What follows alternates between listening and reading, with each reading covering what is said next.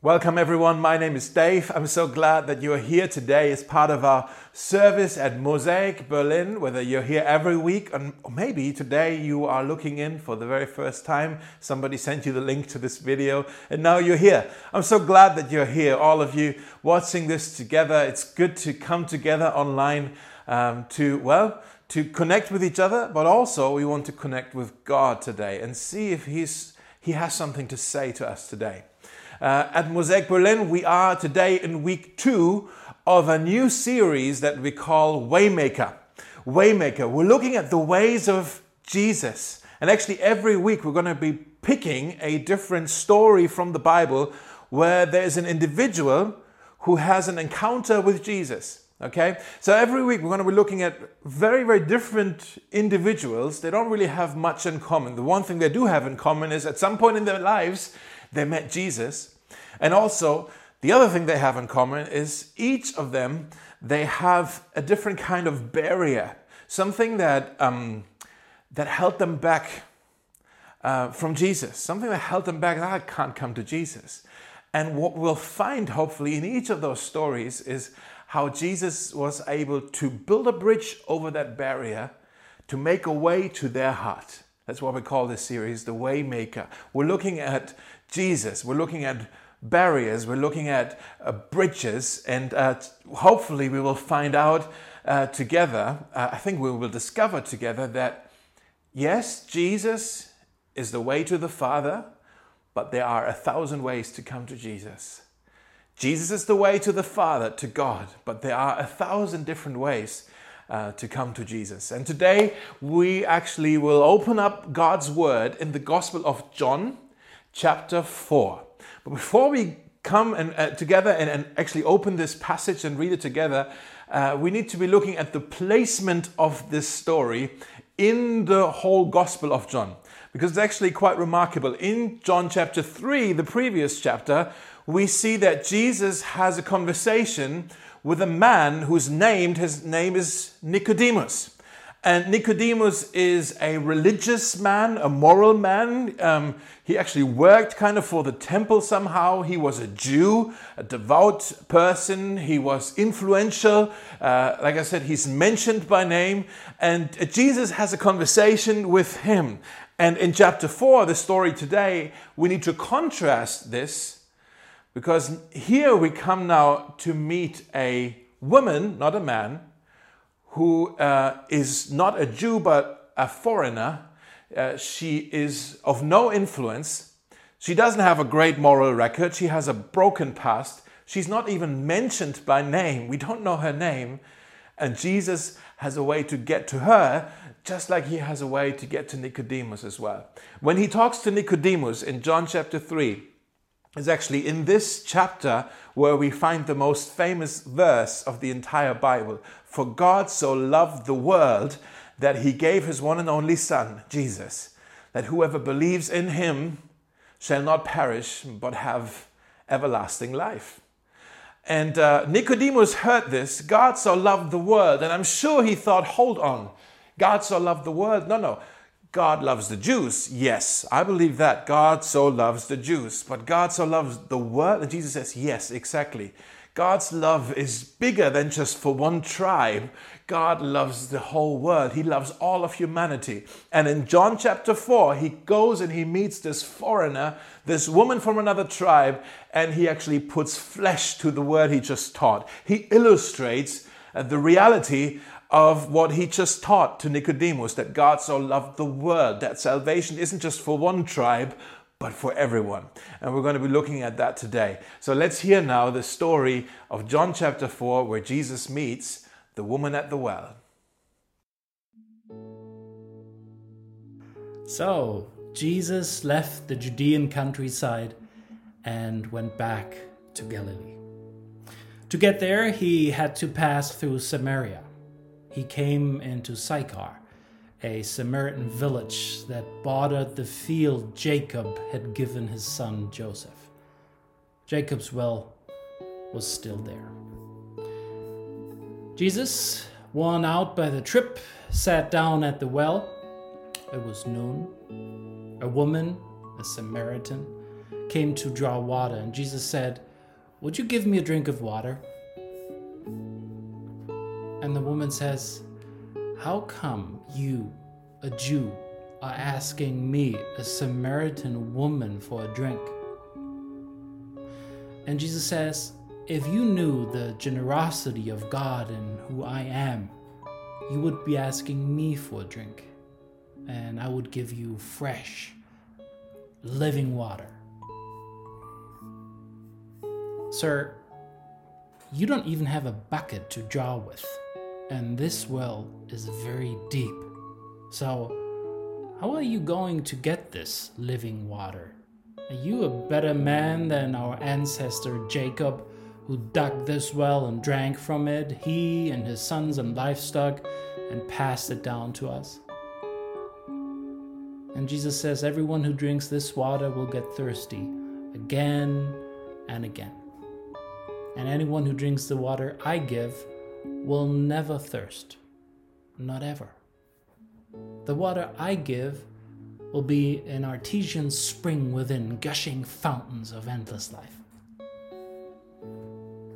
Sir, give me this water so I won't ever get thirsty, won't ever have to come back to this well again. And he said, Go.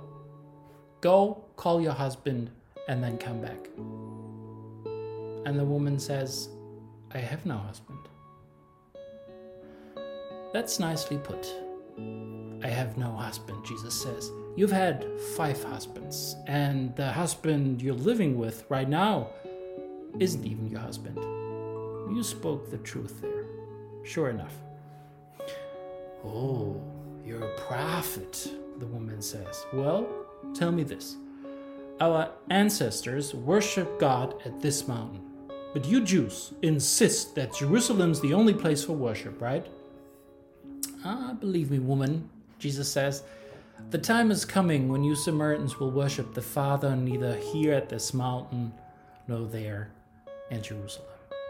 You worship guessing in the dark, and we Jews worship in the clear light of day. God's way of salvation is made available through the Jews, but the time is coming, it has, in fact, come, when what you're called will not matter and where you go to worship will not matter. It's who you are and the way you live that count before God. Your worship must engage your spirit in the pursuit of truth. And that's the kind of people the Father is out looking for those who are simply and honestly themselves before Him in their worship. God is sheer being itself, spirit. And those who worship Him must do it out of their very being, their spirits, their true selves in adoration. And the woman says, I don't know about that. I do know that the Messiah is coming. And when he arrives, we will get the whole story. And Jesus says, I am he. You don't have to wait any longer or look any further. Just then, his disciples came back. They were shocked. They couldn't believe he was talking with that kind of woman. No one said what they were all thinking, but their faces showed it. The woman took the hint and left. In her confusion, she left her water pot back in the village. She told the people, Come! See a man who knew all about the things I did, who knows me inside and out. Do you think this could be the Messiah? And they went out to see for themselves. What we see in this text is the longest conversation that Jesus has with anybody in the entire Bible. Much longer conversation than he had with any of his disciple friends. It's also, let's be honest, quite a strange conversation, isn't it? Because it seems like Jesus and this woman at the well, they're not really talking with each other, they're talking past each other the entire time. Why? Because Jesus Jesus continually mm, doesn't respond to her questions, he responds to her needs. He speaks into her life about the things she needs to, her, to, to hear, even though she's not asking for it. It's quite an interesting conversation. There's a lot in there that we want to unpack together today. Um, well, let's start at the top again. So, Jesus and his disciples, they're on their way from Judea to Galilee, from the south to the north, and if you travel there, you have to pass through the land of Samaria where the Samaritans lived, okay? And around lunchtime, they were getting hungry, and the disciples go into a town to buy some lunch, to get some food. And it says here that Jesus was weary from the travel. He was tired, he was fatigued, and he was thirsty. And I love that John put that in there because the, John, who wrote this gospel, he has a brilliant way to uh, show us that Jesus, yes, Jesus was God, but he became one of us. He lived among us. He moved into the neighborhood. He became a man and he had needs like any one of us as well. He was tired. He was thirsty. He was tired from traveling. He couldn't even go into town with his disciples. Uh, well, he stayed back because he knew he was going to have that conversation. But he was just, I'm tired, guys. Go on ahead, bring me some lunch on your way back. I'm just going to rest here for a little bit. And he's resting at this well, and we're told it's around noon in the heat of the day. It's hot, and he's just resting there. And then in verse 7, it says, Soon a Samaritan woman came to draw water. And Jesus said to her, Please give me a drink. And the woman was surprised, for Jews refused to have anything to do with Samaritans. So she said to Jesus, You are a Jew, and I'm a Samaritan woman.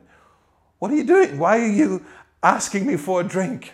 And so right away, we can see that this woman is very much aware of the barriers that are between her and Jesus. We're talking about barriers, right? She has barriers between her and Jesus. The first one is the most obvious one is her gender. Her gender. She's a woman, Jesus is a man. And in this, back then, in this um, patriarchal society, it was, it was unacceptable for a man to speak with a woman in private unless they were related with each other. You just didn't do that. Uh, but I love with Jesus, he cares more about people than he cares about social etiquette, I guess. And so he, he just strikes up a conversation with her. And so it says she's surprised. What are you doing? You're, you're a man. I'm a woman. Why are you talking to me? But he, also says, You're a Jew and I'm a Samaritan. So that's the second thing. The first, the first barrier is her gender. The second barrier, we need to look a little bit deeper, is her, her tribe. Her tribe. Because the Samaritans and the Jews, they hated one another. They hated each other. Wow, and isn't that a timely text for us today in this season that we're in, with everything that's happening in Berlin and around the world? With, you know, racist chants on the one side and Black Lives Matter, and, and there's this revolt all over. And we, we realize there's something happening here in our, in our society that also we as Christians we need to think about. Like, okay, what is, what is happening here? Well, also this story can help us with this. The Samaritans and the Jews, they, they hated each other. Now, who were the Samaritans? We need to understand this in order to know why there was a conflict. Uh, the Samaritans, they actually, if you go back about six, seven hundred years before this story, um, the northern kingdom of Israel, they were invaded and captured by the Assyrians.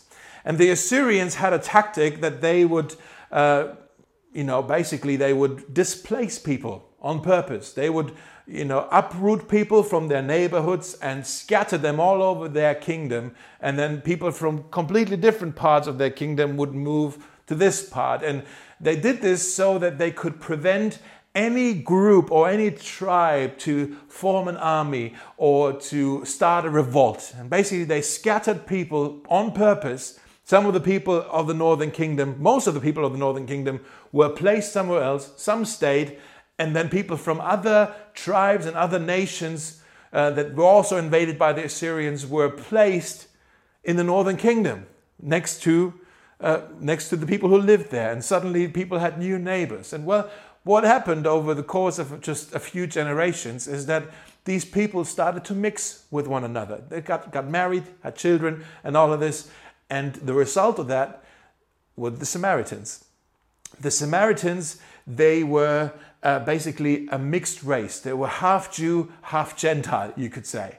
And for the Jews, the, the ones who, who maybe didn't mix with other, uh, with other nations and other groups, uh, they would say the Samaritans, they are compromised.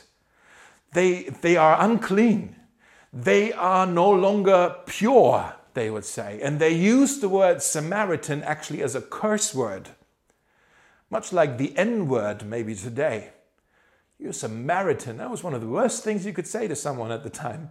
You're Samaritan. you know. And also, in response, then the Samaritans didn't like the Jews very much either.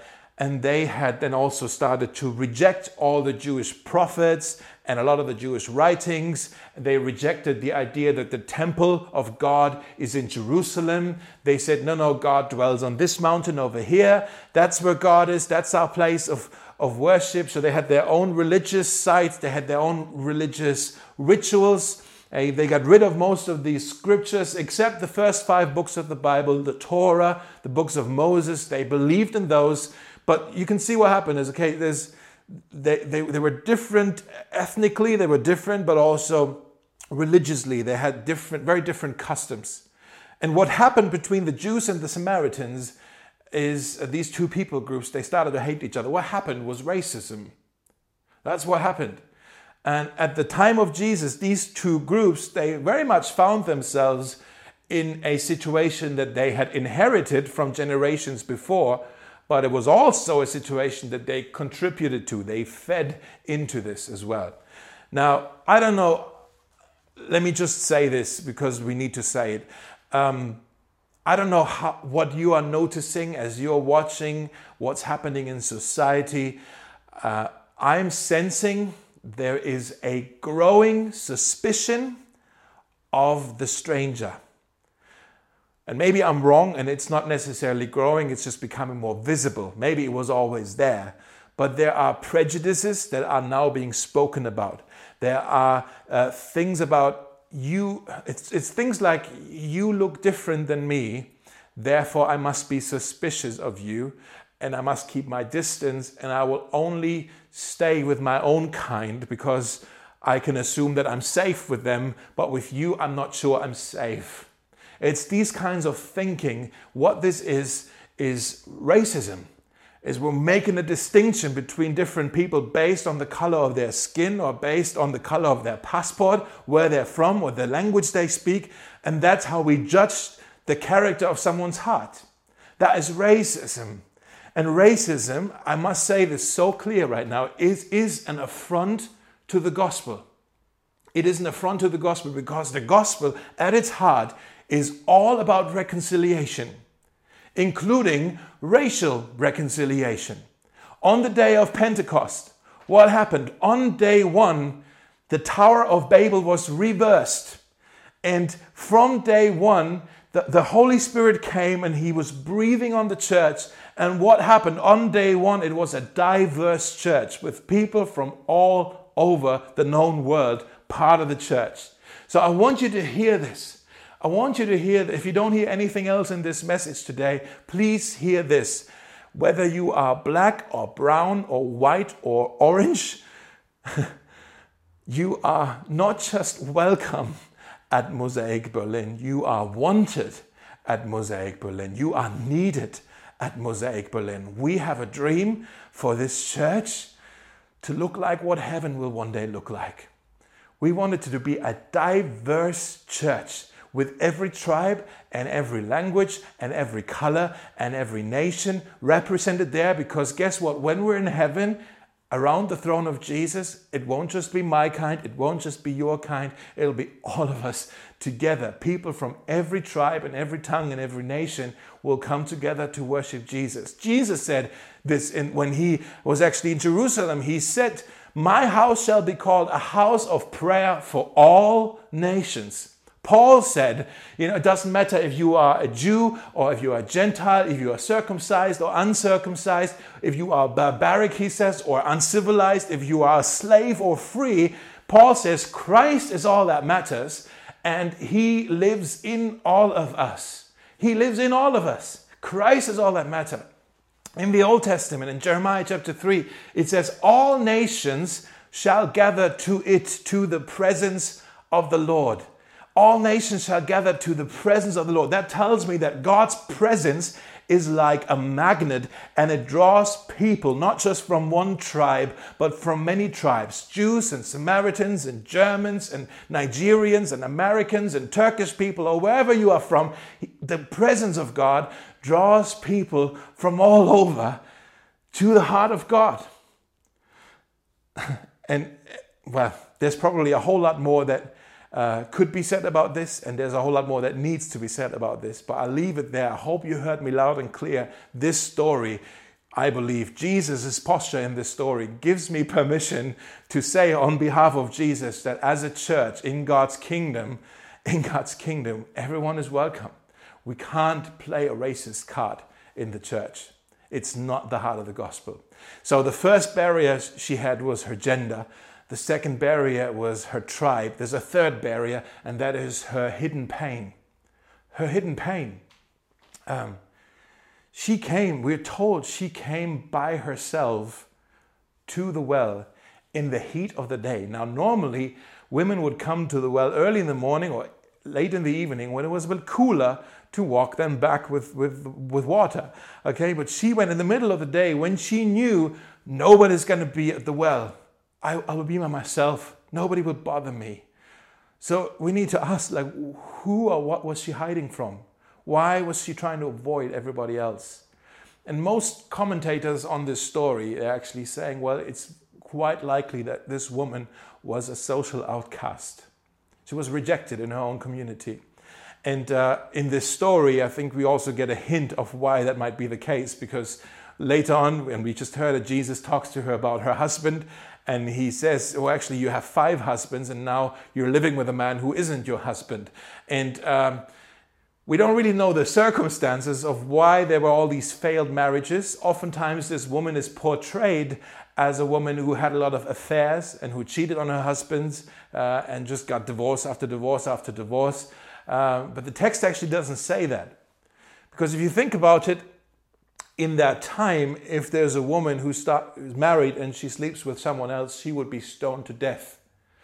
Uh, and so maybe she got away with one time, but five times, that's quite unlikely actually, is that, that she's a cheater. Uh, so we could also say, well, maybe she, uh, well, maybe she was a five-time widow. That's also that could be. Maybe she her marriages actually didn't fall apart. Is she was a widow five times, and she tried to avoid people because people talked about her. It's like, oh, this woman, she's bad luck. You know, don't get too close to her, you will die. Maybe, what if she was barren? What if she couldn't have children? And that's why she was left. And men left her and they blamed her and because they didn't know at the time uh, about biology and all these things. They just blamed her. You cursed. You're a cursed woman. You can't have children. Uh, and what if that's the truth is we, we don't really know the circumstances of why she had so many marriages, but we do know that she had a deep, a hidden pain and she was in hiding and she was avoiding other people. So she had these three barriers her gender, her tribe, her hidden pain. And, and she felt like I have to justify my existence. I, I have this cloud of shame over my life. Uh, and no wonder it says that the woman was surprised when Jesus started talking to her. Because at that time, we need to understand this as well. At that time, people thought of society and also religion as kind of a ladder that you climb up. And the more religious and the more moral and the more accomplished and the more successful you are, the higher you up on this ladder, and the closer you are to God, God blesses people who are on top of the ladder. And so people who are further down of that ladder, they they would not expect people who are further up than them to come and speak to them unless they're talking down at them and they're ridiculing them and they're shaming them. They're not really eye to eye. They wouldn't talk to each other. They wouldn't relate to each other. Uh, people, they didn't expect that they would be having conversations with people on top of the ladder. Okay, but Jesus, he starts this conversation, and have you noticed this? He's, he's, he's not talking down at her. What does he do? Does he, does he come to her and say, like, hey, let's now have a spiritual conversation? hey, woman, he doesn't say to her like have, have you thought of your eternal destiny have you heard of the four spiritual laws he doesn't say to her you know are you washed in my blood? He doesn't say any of this. What does he say to jesus? Uh, what does jesus say to this woman? He asks a question and it says may i have a drink of water please? He meets her. He isn't top down. He meets her eye to eye. In fact actually he comes to her. He's the one who's coming out of a need. He's coming to talk to her. And uh, he says, I'm thirsty. And with this one question, Jesus is able to build a bridge over these three barriers that we looked at. With this one question, Jesus makes a way. Now, before we look at this conversation, because in this conversation, we're going to be talking about four things that uh, actually changed that woman's life. But before we actually talk about these four things, it is time now to sing this song, Waymaker. Let's sing together about the Jesus, our Savior, who wants to change every heart, who wants to turn our hearts around. Uh, let's now sing together. So Jesus strikes up this conversation with this woman at the well. She had barriers between her and Jesus, her gender, her tribe, her ethnicity, and also a hidden pain. But with one question, may I have a drink of water, please? Jesus finds a way to bridge all of those three and he makes a way to her heart. And then those two, they actually have a conversation. Like I said, the longest conversation Jesus has with anybody in the New Testament. They have this conversation, and Jesus talks to her about living water, which is a symbol for salvation. And I believe Jesus tells her four things about living water, four things about salvation that change her life. Uh, we don't have enough time to really look in those, uh, look at those in detail right now. But I'll just give you the headlines, and I want to encourage you dig a little bit deeper when you gather together as, with your small group this week and study those four headlines with a whole lot more detail uh, on the on the four things Jesus says about the living water. So let's look at this again. Jesus says, May I have a drink of water? The woman says, What are you doing talking to me? You shouldn't be talking to me. Uh, and then Jesus replied in verse 10 if you only knew the gift God has for you and who you are speaking to, you would ask me, and I would give you living water. And so, right away from the beginning, now Jesus switches. He, he was asking for water, and now suddenly he's offering to her salvation water. So, living water as a symbolism for salvation. Jesus here says, if you only knew the gift God has for you. Jesus is talking about salvation is a gift. So, would you write this down? Number one, the first thing Jesus says is the living water, salvation, is a gift. The living water is a gift. You don't work for it. You don't have to become worthy first. It is a gift out of the generosity and the mercy and the compassion and the grace of God's heart. But look closely at what Jesus is saying. He does mention two conditions here. There are two conditions. He says, if, there's a conditional clause, if you only knew, there's the first one. There's something we must know. If you only knew the gift God has for you and uh, who you are speaking to, then you would ask. There's a second thing. There's something we have to know and there's something we have to ask for. Okay, so first of all, you must know what the gift of God is and who he's speaking here. You must know Jesus. In John chapter 17, Jesus actually says the way to have eternal life is to know God and know Jesus Christ. So, my question to you is Do you know Jesus Christ? Do you know this offer, this gift that He has for you. And then the second thing, well, you must know what it is, but then the second thing is also you must ask for it. Salvation is a gift for the asking. In Romans chapter 10, it says, Whoever calls on the name of the Lord will be saved. Okay, so you must know it and then you must ask for it, and, uh, and then it can be yours. It can be yours. Well, the woman didn't quite understand. She didn't really know what that meant, and so she said, You're going to give me water? How are you going to do that? You don't even have a bucket, she says to him. How are you going to draw water out of this well? And so she thought of physical water. Jesus speaks to her in the spiritual realm. But then Jesus talks to her again in verse 12. He replies, Anyone who drinks this water right here, this physical water, he will soon become thirsty again. But those who drink the water I give will never be thirsty again. It becomes a fresh, bubbling spring within them, giving them eternal life. The second thing I want you to write down is the living water is a thirst quencher. It is a thirst quencher. It actually satisfies. Jesus says, I've got a water for you, and when you drink it, you will never thirst again. He's talking about spiritual things. He's saying, just as your body needs physically, needs water to survive, your soul also thirsts for something. It craves for something. Uh, it, you spiritually, you also need a kind of water, and I am the only one who has it, Jesus says. So I want to ask you this question What do you really want in life? I'm not asking about what are your goals in life, but what are you really thirsting for? What are you longing for? Maybe you've thought, maybe you woke up at some point in your life and said, there must be more to life than this. What is it that you really want in life? And then, secondly, if you know what that is, where are you trying to still your thirst? Where are you looking for to still that longing that you have? For this woman, without knowing a whole lot about her, th- it seems to me, I think she was longing, she was thirsting for things like acceptance, love, uh, belonging, and she was hoping she could find this in men.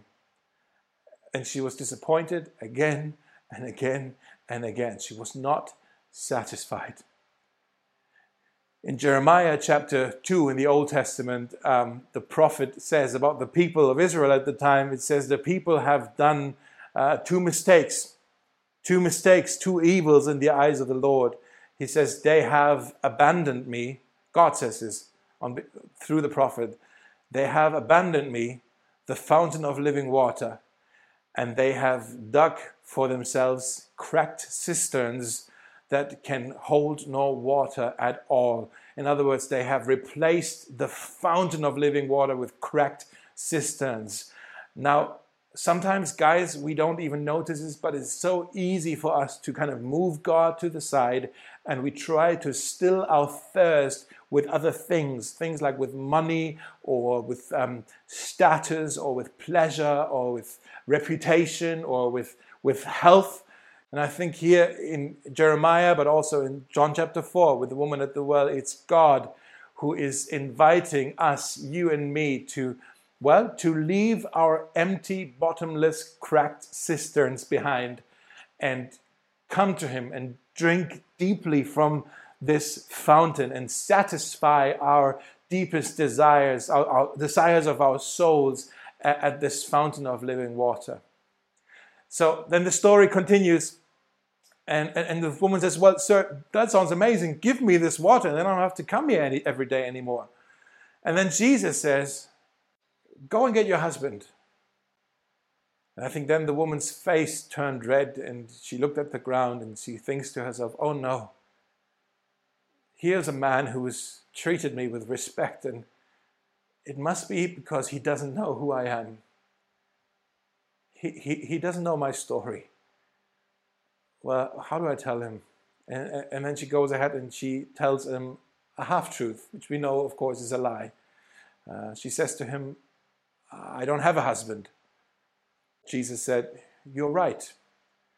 You don't have a husband, for you have had five husbands, and you aren't even married to the man you're living with now, you certainly spoke the truth. And again, we, we don't know the circumstances, but we do know there was a pain and there was a brokenness in her life. And you wonder, okay, Jesus, why are you bringing this up?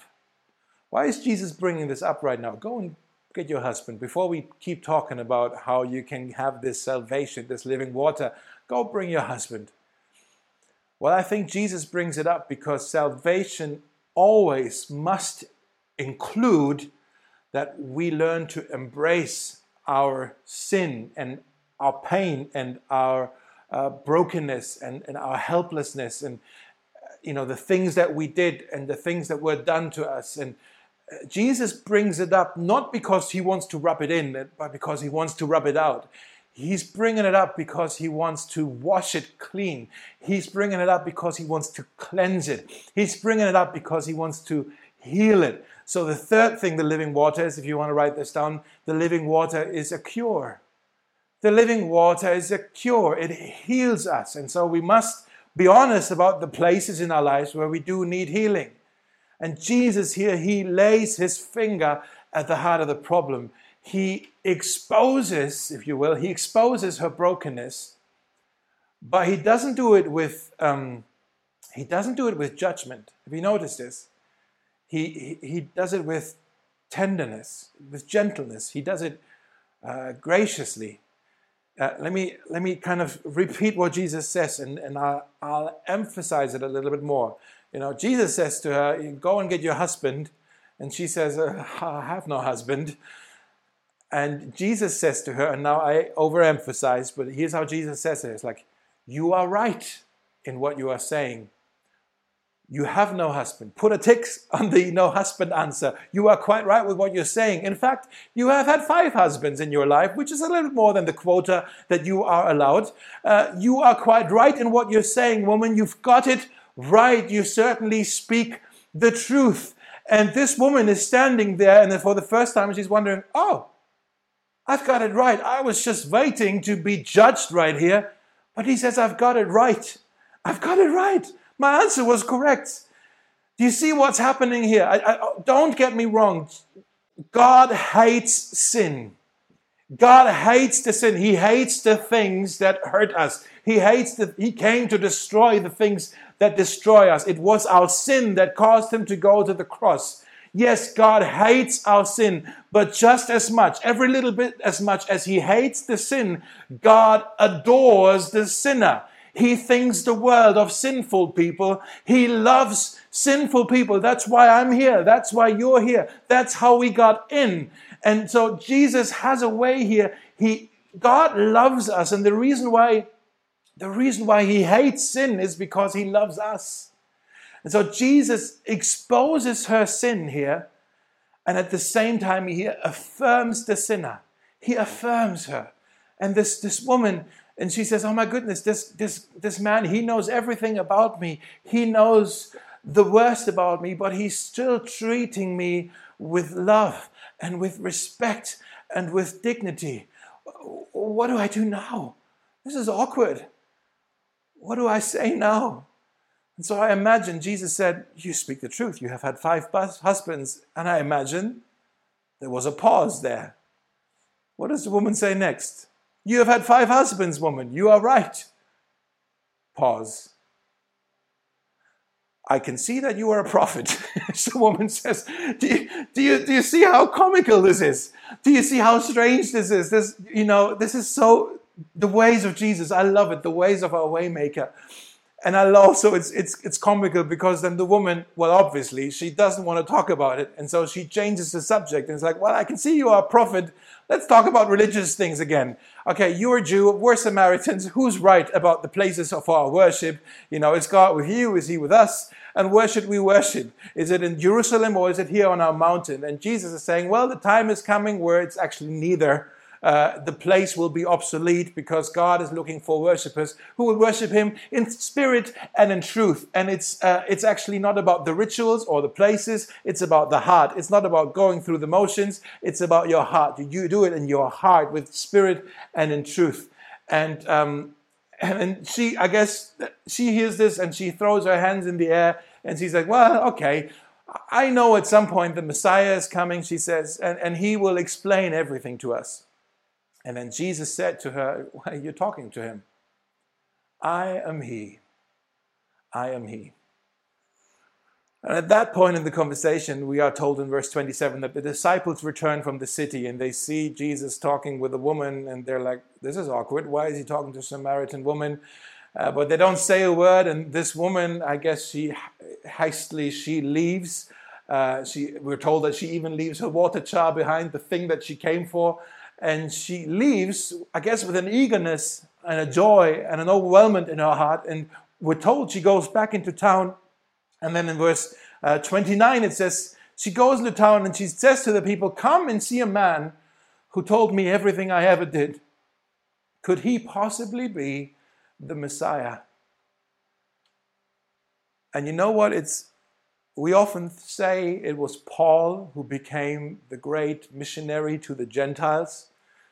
But Paul wasn't the first. It was this woman. She was the first evangelist in the Bible. She goes out and she tells other people, like, come, come, have a look at this. This could, he could be the one. It could be him. Could this be the Messiah? And again, look at this. Last week we looked at uh, Zacchaeus. And with Zacchaeus, we, we said we don't really see in the story of Zacchaeus that he uh, has a declaration of faith. But what we do see in the story of Zacchaeus is the fruit of his salvation. His life changed. And also with this woman right here, we don't actually see her respond to say, like, I want to receive this water now, uh, this living water. But we can see in her life that she has received it because we can see the fruit of her salvation. The fruit of salvation is you go into the town, into the city, into the world to witness, to share, to, to let other people know what this living water did in you and, and, and for you. And, and, and so the fourth thing I want you to write down, this is the last one, is that the living water is a river. It is a river. What do I mean by that? When you receive the living water, salvation, don't receive it as a reservoir where you just gather it for you. Think, don't think of it as a reservoir, think of it as a river. It flows to you and then it flows through you and out of you to the other people. It is always supposed to be that way. Jesus, when Jesus has entered your life, he flows out of you. Yeah, you pass it on. You pass it on.